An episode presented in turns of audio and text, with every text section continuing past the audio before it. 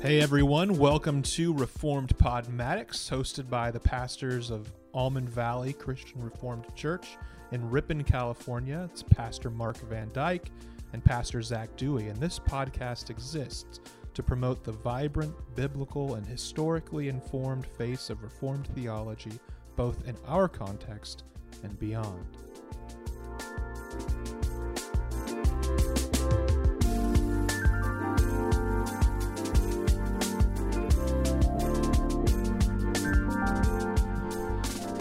Again, everyone, and welcome to Reformed Podmatics. Thanks for joining us today. My name is Pastor Mark, And I'm Pastor Zac.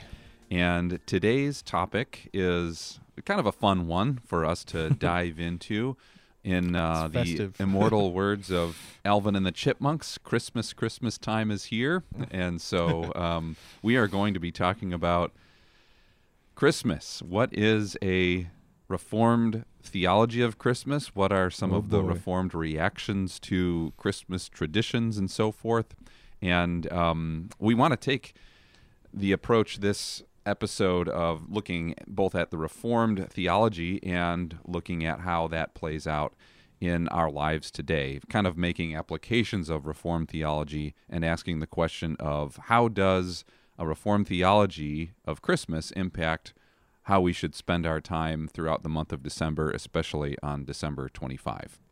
Yeah, it's an interesting season, as we'll see here as we go through the sort of the history of the church on Christmas.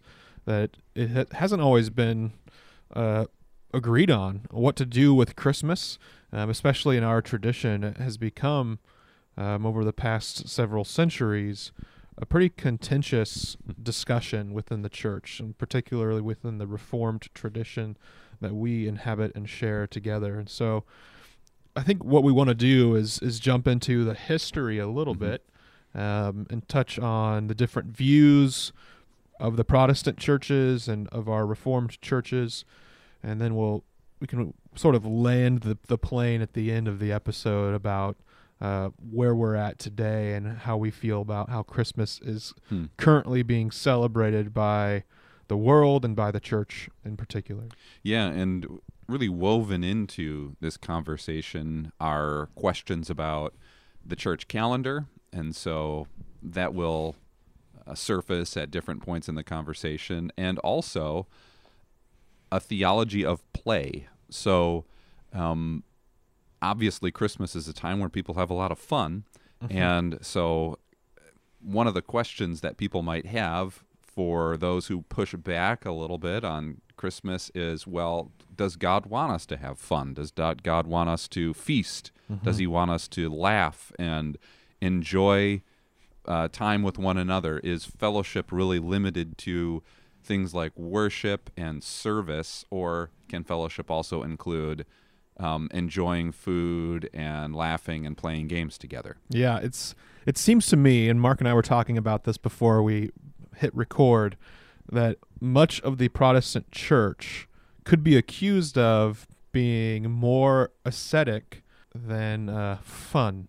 And what I mean by that is that we're more prone to sacrificing things, to holding back, refraining from doing things. Work ethic. Ref- yeah, refraining from doing what's considered frivolous um, or unnecessary. And so the idea of feasting seems a little bit wasteful Mm. to the modern Protestant mind often. Mhm. Um, and so the I- the idea of fasting seems a little bit more. Uh, it fits a little bit more with where we're at. We sort of think we should hold back. We should not overindulge. Not not eat all the sweets. Don't don't drink the alcohol. Hold back. Mhm. Um, don't do anything that would be too fun. It may draw you away from God and distract you. Mhm. Um, and so that is sort of woven into a theology of the church calendar as well, because the calendar has seasons of fasting and seasons of feasting built right in. Yeah, so those questions are really under the surface, and I'm sure they'll pop up at different points, especially as we think about different reformers' attitudes towards Christmas. And everything that I found was really a uh, more commentary on Christmas Day and the celebration of Christmas Day itself. I actually Mhm. didn't find much in my research on Advent, it's kind of the season of expectation of Christmas or a season of expectation of celebrating Jesus' birth. Um, but really, pretty much what I found was reformers answering the question should Christians gather for a special Christmas Day worship service and then presumably also have times of family celebration where there's a big meal and exchange of gifts and so forth. And so hmm. um, Ulrich Zwingli, the early reformer, held very strongly to what is called the regulative principle of worship. And if one wants to learn more about that, we've done an episode, I think even a couple episodes on worship. Mm-hmm. And um, this is the idea to summarize that anything that is done in Christian worship should, should be expressly commanded in Scripture. And so, what Scripture commands is what we do in worship. What Scripture does not command is not allowed in a service of Christian worship. And so, Zwingli held very strongly to the regulative principle and therefore prohibited celebrations of Christmas in um, in his own church. Yeah, which is interesting because Zwingli would have been a Swiss. He was a Swiss reformer, and he was sort of the first reformed mm-hmm. uh, reformer. He was sort of the first generation. He was around the same time as Luther, um, but in Switzerland, and was different from Luther in various ways. And that's how we get the Reformed tradition from Zwingli. We get other big names like Heinrich Bullinger. And Martin even Calvin comes and John Calvin, yeah. right? Yeah. Um, and John Calvin, though he was French, uh, would wind up in Switzerland himself, and so they are sort of in that same stream. But later on, what becomes apparent through looking at the history of the Reformed churches is that, by and large, the continental Reformed churches become okay with the what they call the evangelical feast days. This is to celebrate the Lord's nativity, circumcision, his passion, his resurrection. So you can think of Good Friday, Easter, his ascension, and then the sending of the Holy Spirit at Pentecost. So these these days were accepted to be uh, okay to celebrate. They were even encouraged um, by the Second Helvetic Confession or the Swiss Confession in 1564. They say that we approve of these days highly. They use the word highly, which is mm. Really unique. Mm-hmm. Um, because when we contrast the Zwinglian approach um, with or when we or when we compare it to the Puritans, we see that it's very similar. Mm-hmm. So the Puritans are the, the essentially the reformed uh, inheritors uh, across the pond, or not, um, across or across the channel, the channel is the better way of saying it, yeah. from where we're at in the continental areas. Um, so across the channel, you have the, the Puritans who are taking the, the Reformed tradition, and they would be more in line with with Zwingli. Mm-hmm. Um, they would be even outright against it. And the Scottish Presbyterians up north uh, even made it basically illegal, and they imposed civil penalties on those who would keep to any of the calendar other than the Sabbath day. Mm-hmm. Yeah, it's interesting to see how anti Catholicism is probably woven in quite a bit to this yeah. strong reaction towards the church calendar in general, maybe even Christmas in particular. So, yeah. So I guess the the the com- the takeaway from that would be that the Reformed tradition has mixed opinions yeah. on it. Yeah. Well, and on the more positive side, you would find John Calvin. And Calvin really saw the issue of celebrating Christmas as a local matter, not really one hmm. that there needs to be some kind of magisterial pronouncement that this is good and everyone should celebrate Christmas Day, or mm-hmm. this is really not good because it's not in the Bible, that we sh- would find the command to celebrate Christmas Day. And so uh, Calvin uh, left it, this up to Christian conscience, or called it what was would be called in theology theological terms adiaphora. So this is something that Christians can disagree about and still love one another, still say that we serve the same God, we we share the same baptism, and so forth and so on. So. Yeah, that's something that, that, the Reformed tradition shares. I think all across the board, where wherever you fall, is that there's a reluctance to impose the church calendar as a matter of conscience. Hmm. Uh, there, there was not there was a desire not to say that everybody has to do this, must do this. If at the, at the very most, they would say, uh, you are allowed to do this, and we, we approve of it, but we're never going to enforce it. Uh, which was different it, when we look at other Reformation churches. We look at the Lutherans. Mm. Uh, if you were in a Lutheran territory, you were essentially being enforced to observe the calendar. Hmm. And the same with the Anglican Church as well. This is largely why the Puritans were, I think, so radically opposed to it was that they were being forced to observe the Mm. church calendar Hmm. by the Church of England. Yeah, and John Calvin therefore allowed for churches to celebrate this, but also wanted to make space for those who who did believe that this was not in the Bible, and so it's not something that they should do. And Calvin did personally celebrate Christmas Day. Um, he wrote once wrote in a letter that he celebrates the day of Christ's birth, and um, it, it's even remarkable as well that John Calvin preached pretty much every day um, of his ministry. He would preach a sermon, sometimes even two sermons. And so, preaching every day, he would be using this practice called lectio continua or expository preaching, where he would go straight through a book of the Bible. And it was noted that Calvin broke lectio continua on December 25. On Christmas Day, he would preach a Christmas sermon. And so that's a little bit instructive in terms of how he thought about Christmas Day. He celebrated it himself and he preached Christmas Day sermons that were particularly pointed uh, towards, you know, theology of the incarnation and so forth. And it's really interesting. One of these Christmas Day sermons uh, from Christmas Day 1551 was quoted on um, Heidelblog. This is the blog of R. Scott Clark, who is a Reformed theologian. And this is not the warm and fuzzy kind of Christmas Day sermon that you would expect to find in evangelical churches in our day.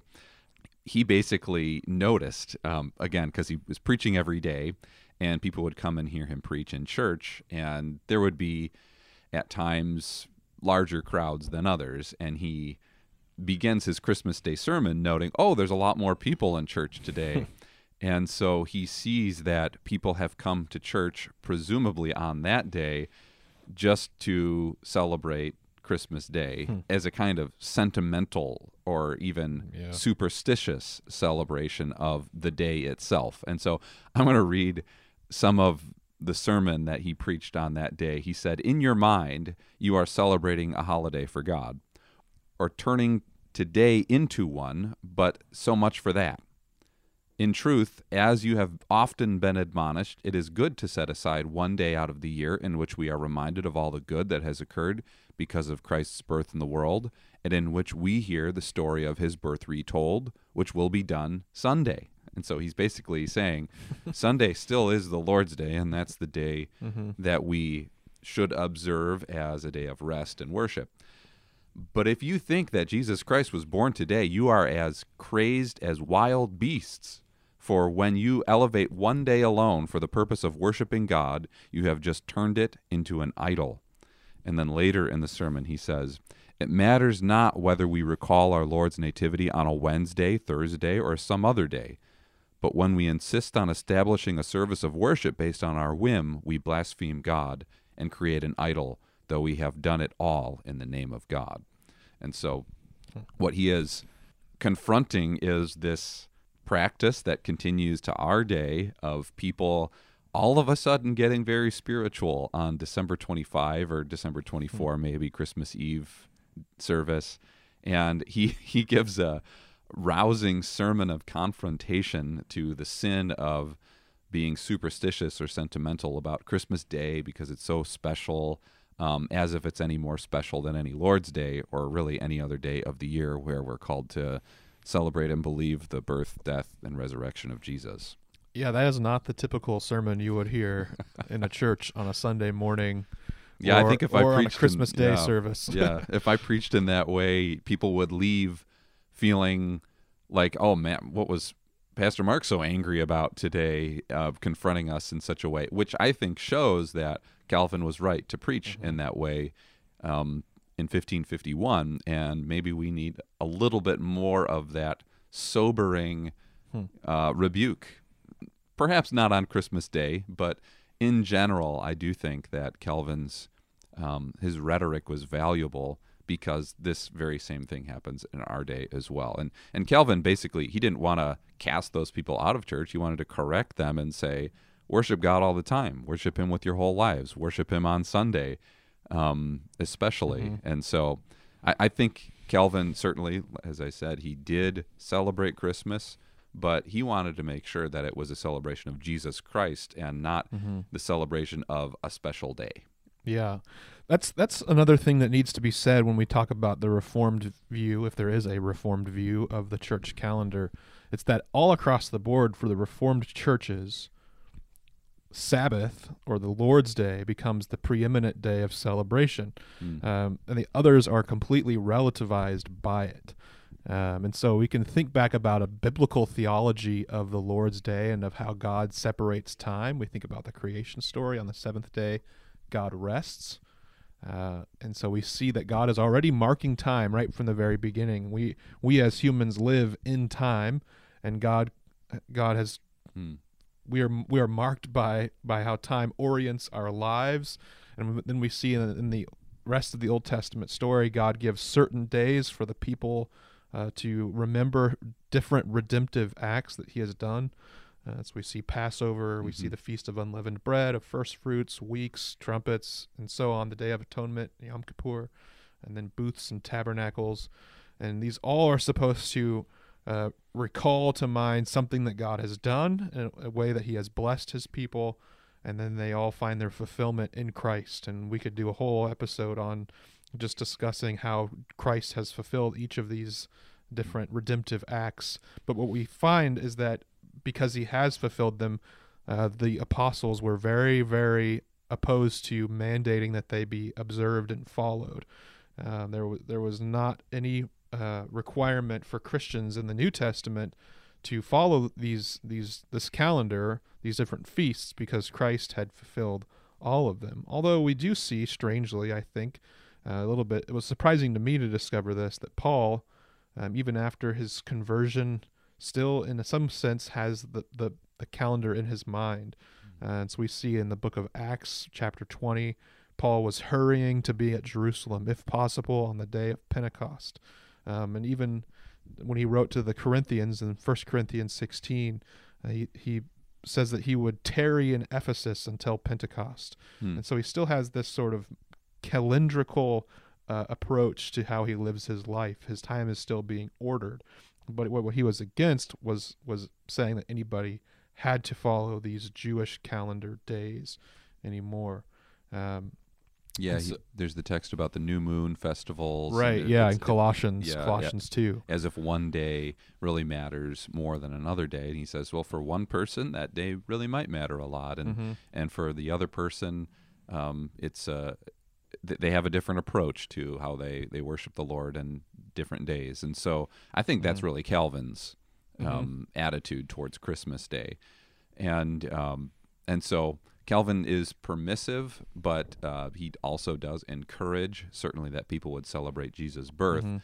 um, Zwingli was opposed, and Luther was far more in favor, as Pastor Zac has already mentioned. There was um, the mandate in in places to celebrate the nativity, the day of Jesus' birth, and um, Luther's sermon in 1531 on Christmas Day would be just like a sermon that you would hear in an evangelical church today. It was an encouraging, pastoral, sensitive, and helpful sermon that um, built up the faith of people who um, believed God's word, um, people who wanted to be like the shepherds who would come to see Christ and worship Him. Um, and so, it here's a little quote from Luther's Hmm. Christmas Day sermon of 1531. He was talking about the shepherds, and he said that as they arrived, in spite of their fi- what their five senses told them, they believed and concluded, "This is the King. This is the Savior, the great joy of the people." There was nothing great in the hearts of those shepherds save for the words of the angel. And so, again, that's what you would probably hear on a Christmas Day sermon Yeah. in uh, church today. Uh, encouragement to be like the shepherds, to go and um, worship Christ, to uh, commit your your your life to following Him, and uh, to go and spread the word of Christ's birth. And so, Luther was very pro uh, very in favor of celebrating Christmas Day. Yeah. So to contrast that, I'll, I'll share another quote with you that I've picked up from the General Assembly of the Church of Scotland in 1575. So this would have been Not Several- long after, yeah. Yeah, it would have been in the same century, but it would have been a few decades later. They said that we affirm that all da- all days that heretofore have been kept holy, besides the Sabbath days, such as Yule Day or Christmas Day, saints' days, and such others, may be abolished, and a civil penalty against the keepers thereof by ceremonies, banqueting, fasting, and other such vanities. And so you can see from Mm. just from these two quotes alone Mhm. the the sharp point of contrast. Um, but then you have, as I've sort of shared a little bit earlier, the Second Helvetic Confession. If in Christian liberty the churches religiously celebrate the memory of the Lord's nativity, circumcision, passion, resurrection, and of his ascension into heaven, and the sending of the Holy Spirit upon his disciples, we approve of it highly. So you have a lot of disagreement here, Yeah. and that's that's something to really take into account and to, to consider. Yeah, and uh, definitely I would fall more into the category of a John Calvin, and um, some people might be surprised at that and expect just about any modern evangelical pastor to sound more like Luther. Although I do Hmm. think Calvin was very sensitive to the perversion, or to use even stronger word, the bastardization of Christmas at the hands of our consumer American Western culture. Yeah. Um, and so Calvin already saw that there could some things could go wrong here, Mm-hmm. and um, that that's what he noticed when he saw many more people attending church on Christmas Day than on other days. They had very little interest in the incarnation, the death and resurrection of Jesus on April four. Uh, they don't, and they care a lot about it all of a sudden on December twenty five, and so that shows an idolatry of the day or of superstition Mm-hmm. or of holidays or even of just kind of feasting in general. Yeah. So Calvin sees that this could go south, this could go badly, and um, and so he takes a careful approach to it. I do think that in today's modern approach to Christmas, that we should probably be more careful about what we're teaching kids is important about this day. Um, I mean, my goodness, I have little kids. I have four little ones, and the amount of material that they consume that tells them Paw Patrol saved Christmas and the Elf saved Christmas. You know, if we watch that movie Elf, and um, just about everybody could save Christmas be- when either Santa Claus is helped or when a nice gift is given to a family member, um, or when the the turkey is you know delivered on time or something like that. And so all of those way those things are ways of saving Christmas, and this is catechizing young people into believing that's actually what Christmas is about. Now, I don't think that people who go to church regularly, who are really devoted to Christ, actually think that the Paw Patrol could save Christmas. Um, I barely even know what the Paw Patrol is. yeah, and so they also save Easter, by the way, um, by I think bringing some some eggs to somebody at some point. I just remember there being a lot of Easter eggs and how the Paw Patrol save it. So, anyways, um, Yeah, I think back then. this is an example of just how how wayward we can go yeah.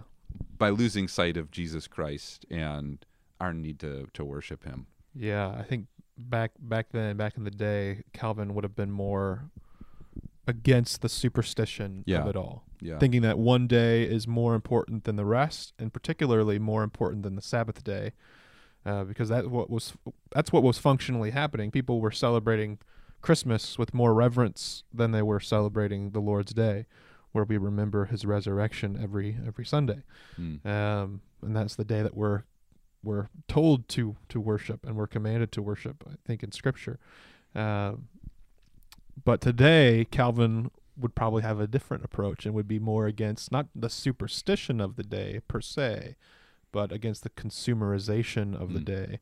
Um, Well, I- the sentimentalization of the day. Yeah, the, well, this the sentimentalization is a great term because I, uh, it is it is generally believed that Jesus was probably born in the fall, Hmm. and so I I wondered at one point, what if what if we did a lot of study and maybe there was some archaeological evidence that was discovered to pretty definitively conclude that Jesus was born in, say, September? I'm just Mhm. sort of doing a thought experiment here. Would Christians then move our celebration of the incarnation to September and, in doing so, jettison all of the consumerism? Would we be willing to do that? I think Hmm. that maybe a majority of Christians would have a very hard time doing that because of the snowflakes and the Christmas trees and the, all of the other things that That's have been point. attached to Christmas and wintertime, quite Mhm. frankly. It's like a festive season where you get cozy and you curl up and watch your Hallmark Christmas movies. And so again, those those are fine things to do. However, they are so deeply ingrained in Hmm. our celebration of the incarnation that I do think probably a majority of people would have a hard time if all of a sudden we said we're going Mhm. to celebrate the incarnation every year on September 25 Mhm. and we'll let the world have their presents Mhm. and maybe we'll do presents too but it's not going to have anything to do with yeah. the incarnation and we're not going to have a special worship worship service anymore on December 25 that's going to be on September 25 Yeah. you would have quite a revolt I would say on your hands Yeah. um, and to me that shows the idolatry that has been it's really in infected I would say uh, our approach to Christmas Yeah, I that's an interesting thought experiment. I'd never thought of it in quite that way, but I think we would struggle to to move it. Um, it's interesting too. You think about countries in, across the globe that celebrate Christmas at the same same time that we do. Everybody does, Mm. um, but they may not have all the you know the snow and the Yeah. icicles and the stuff, but they sort of recreate it because it's so ingrained to how Christmas is.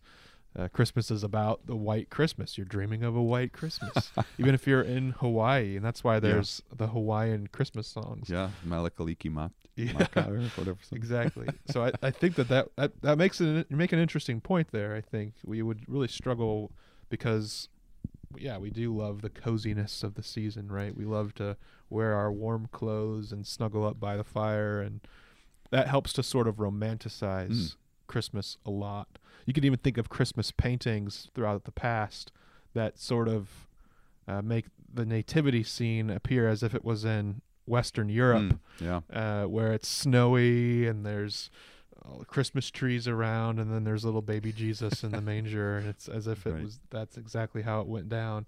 Uh, I don't think that's that's exactly right. I think what they're also trying to do, to be fair, those artists Hmm. are trying to just show the humanity of it all and trying Yeah. to show that there's there's similar ideas at he came to be and so near us God's right? immanence And so they are trying to put it in their own modern context, and that that makes sense, I guess. Well, and a great example of what you're talking about is in a documentary film called God Grew Tired of Us, and it's about Sudanese refugees who come to America. And one of the scenes of that documentary is of their first experience of an American Christmas. And now these were utterly poor men. I mean, Hmm. these young men had lived almost the worst imaginable life that you could. I mean, their families were murdered.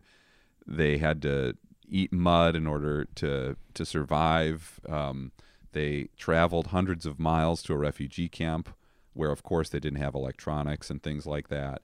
And through a kind of a refugee resettlement and work program, four or five of them come over to Syracuse, New York. And so they're walking around the mall and they're watching Christmas Santa on Right. TV and they're like, what is going on? Um, and they're like, Hmm. and, and he's like, what is what is a Christmas tree about? What is Santa about? And he, he looks at the camera and he's like, for us, it's about Jesus' birth and how he came from heaven to save us. Hmm. And then it, it cuts right over to the Sudanese celebration of Christmas, which is a dirt field and amazing worship where there is nothing. There's there's there's dancing, there's singing, there's a loud celebration of the birth of Christ. Hmm. And it has nothing to do with Christmas trees or ornaments or toys or Santa. um, or Christmas lights. It's just absolute joyful worship of Christ. And so I do think like they've got something there. They they've Yeah. learned something there and they can teach us. And I highly, highly recommend that documentary, God Grew Tired of Us I've um, never even heard of it. for for showing uh, that little scene that is extremely convicting, I think, of the commercialization and sentimental, sentimentalization of our celebration of Jesus' birth. Yeah, the the history of Christmas is also an interesting thing, and how it has become so commercialized in our day. You could even just look at movies. Just think of like the major Christmas movies from each decade, Hmm. and they begin to get more or further and further away Sure. from even from like I don't think movies in the early twentieth century were all that Christian. You can think of It's a Wonderful Life or Mhm. of White Christmas. They're not really Christian Christmas movies, Sure. uh, but they have like It's a Wonderful Life has a big theme on friendship and on family and community. Destiny And- and, and, kindness to others. And Yeah. there's there's the cheesy scene with the angel. So Sure. uh, that's that doesn't make it a Christian movie by any means, yeah. but I would say it's a little less commercialized than a movie like Elf. I just watched Elf. Um, I, I, I, I feel like it's a must, but I don't really even like the movie Elf all that much. It's and you can just look at the difference there, and you can see how much further we've come. And Hmm. even by the nineteen, I don't know when, whenever it's a Wonderful Life, nineteen forties, did that come out? Yeah, I think the- the late? 40s maybe. Yeah. Um, even by that point, Christmas had been highly commercialized Sure. that really goes back to the 19th century, I think, from what I've read. Um, but your your point is a good point. It has been, in many ways, tarnished, Hmm. uh, and the simplicity of the of the incarnation. Just thinking about the gospel stories, they, there was no room for them at the end. It's Yeah. this this family wandering, trying to find a place to stay for a night, and they have him in a in a manger. Uh, there's a lost simplicity, um, in- I think, and just compare it to Black Friday, for example. Oh, and you man. see, we've come a long way. Yeah, well, the first nativity was produced by St. Francis of Assisi in the early 13th century. Hmm. And the whole point of it was to make people aware of the poverty of Jesus' birth. Hmm. And so the nativity, you would go and see a nativity scene in Italy, say, in the 13th century, and um, people would be awestruck by seeing the hay and um, Hmm. seeing you know the swaddling clothes maybe and the manger that Jesus was placed in and I don't know exactly if there would have been animals in there but that's part of the point and and that's Right. actually the point of much old Christian Christmas music is oh what a wonderful mystery that animals would behold would behold the newborn king that's Hmm. one of my favorite Christmas songs called O Magnum Mysterium that's the whole point of the song is that there is, this is an amazing mystery that Jesus was born in this way. And and that's the point of it. That's the point of the nativity, not that it's cute, not that it's uh, nice to include some animals so that kids have something to look at, um, but that it is just the lowest poverty, Mm-hmm.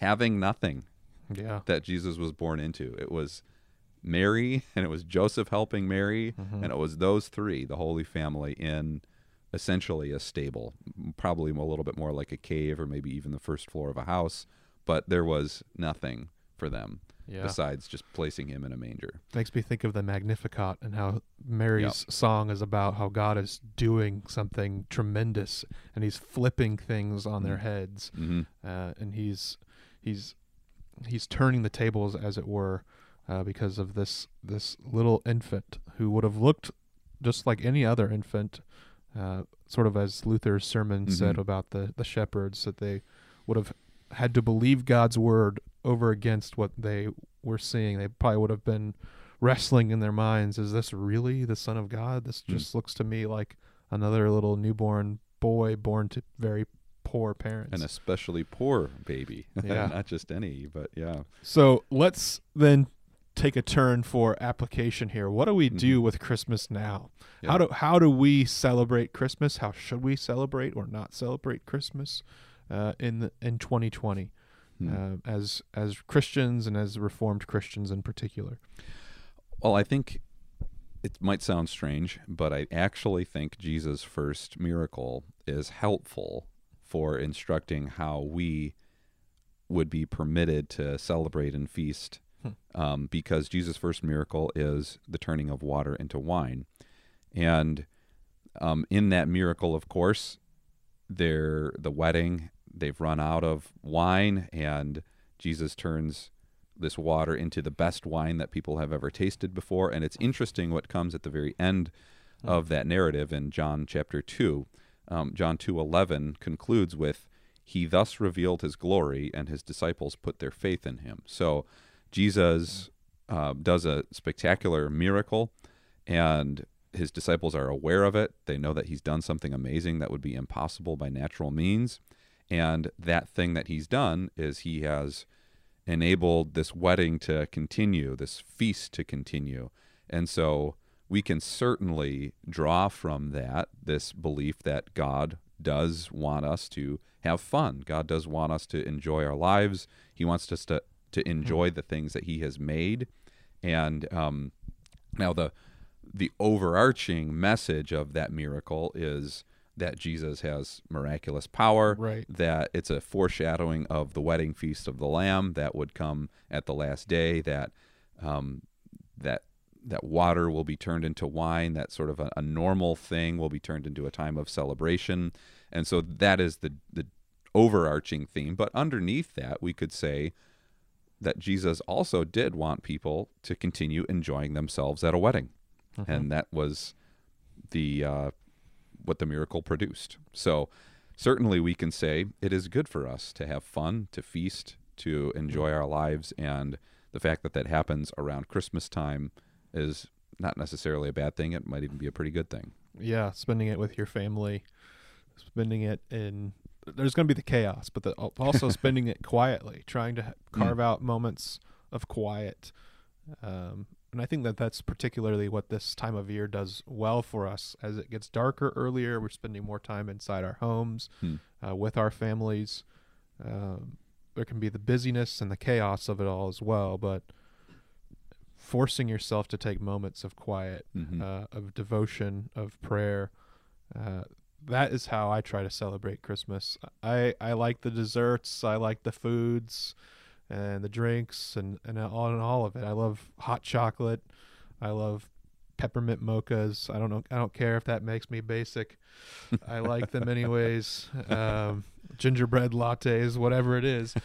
I I enjoy it, but what makes Christmas so special to me, and what, what makes Advent the approach special to me, is the moments of of quiet joy in God's presence. Hmm. and so my wife and I are reading through an Advent devotional right now, and taking time to pray uh, in our evenings together, and that is my favorite part of of the season for me right now. And it's been a chaotic season. We're moving right now. We're trying to get our house ready to to be cleared out, and so we're moving things in in increments. And it's been a busy and tough season, and trying to also navigate uh, all of the COVID stuff right now. Right. Uh, but that is what makes the season special and beautiful to me is just quieting down, turning Mhm. off the TV, turning off the screens, and and praying with my wife. Well, and that is a perfect example of where good theology will always be good news. So if we have a purely sentimental approach to Advent or Christmas, then your Christmas would be ruined because all of your Christmas decorations They're packed. they can't yeah, they're packed up, they can't be up. Um, Yeah. do you even have a Christmas tree right now? We do have a Christmas Okay, tree. It's so- our rebellion. so there's that part of it. But but I would imagine like so we actually moved to Ripon um, in December as well, and Hmm. somebody had set up a tree for us in our house, which is really nice. It was a way for them to show welcome and care to us as Hmm. we were arriving here. Um, but there have been other times where we've been sort of on the move a lot in December, Mhm. and we haven't set up a tree, and and so if our whole all of our meaning for this season is wrapped up in those sentimental things uh, black friday shopping which was pretty much ruined this year by covid and um, going to a restaurant to have Yeah. that special Christmas meal. Again, ruined by COVID.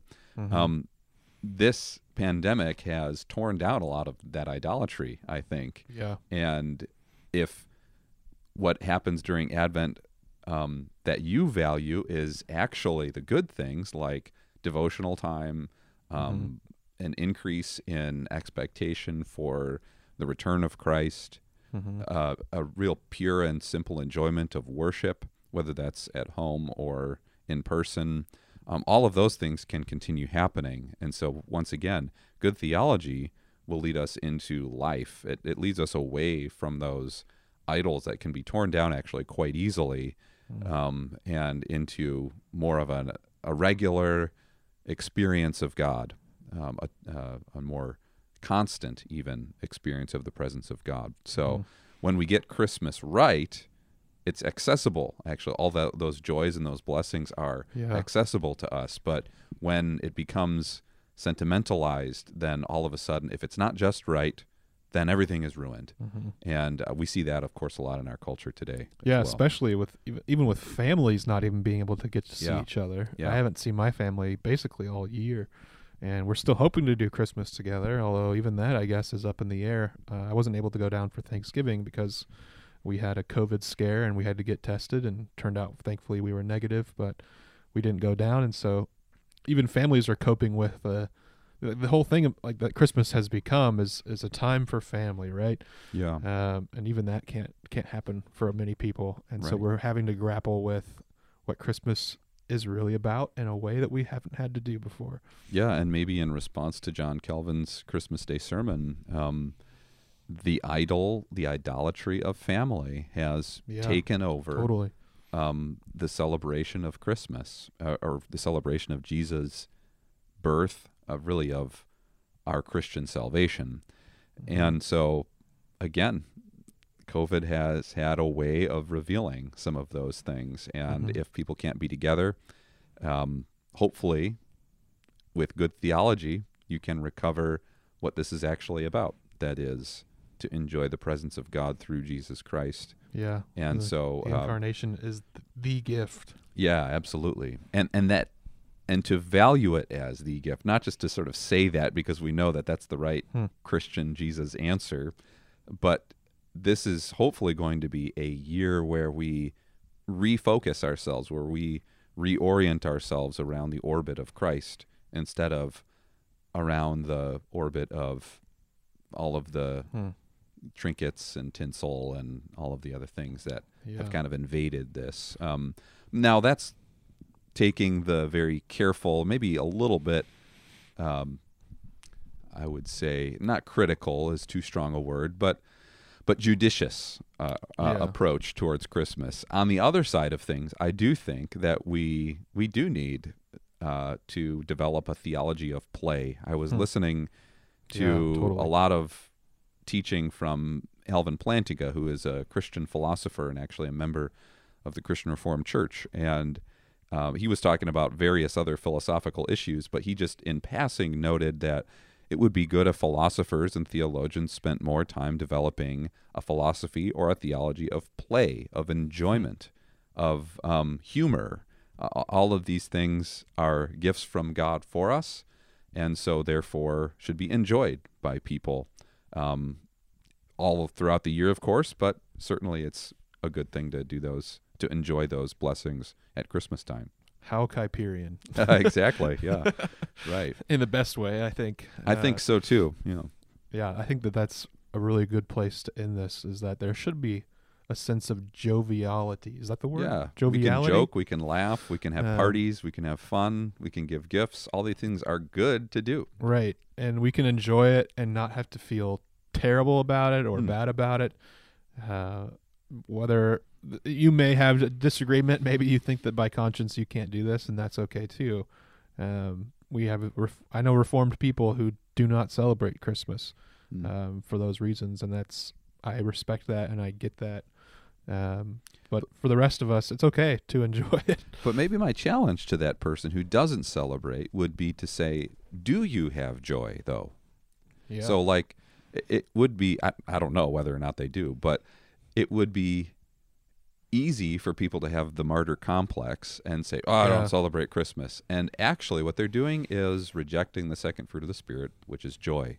Hmm. Um, and the first three fruits are love, joy, and peace, and those should be evident in our lives. And Mhm.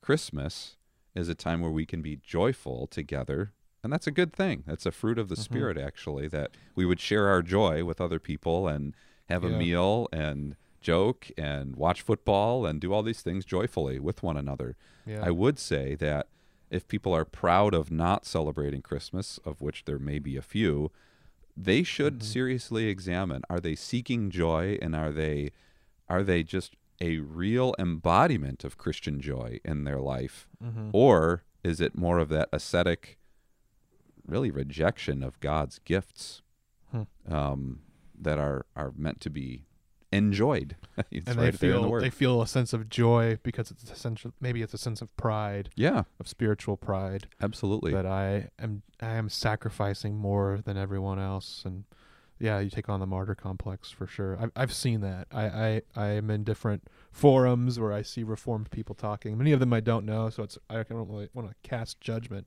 Mm. but I I will see lots of laments and complaints about. Oh, my family has been celebrating Christmas, and I'm locked up in my room.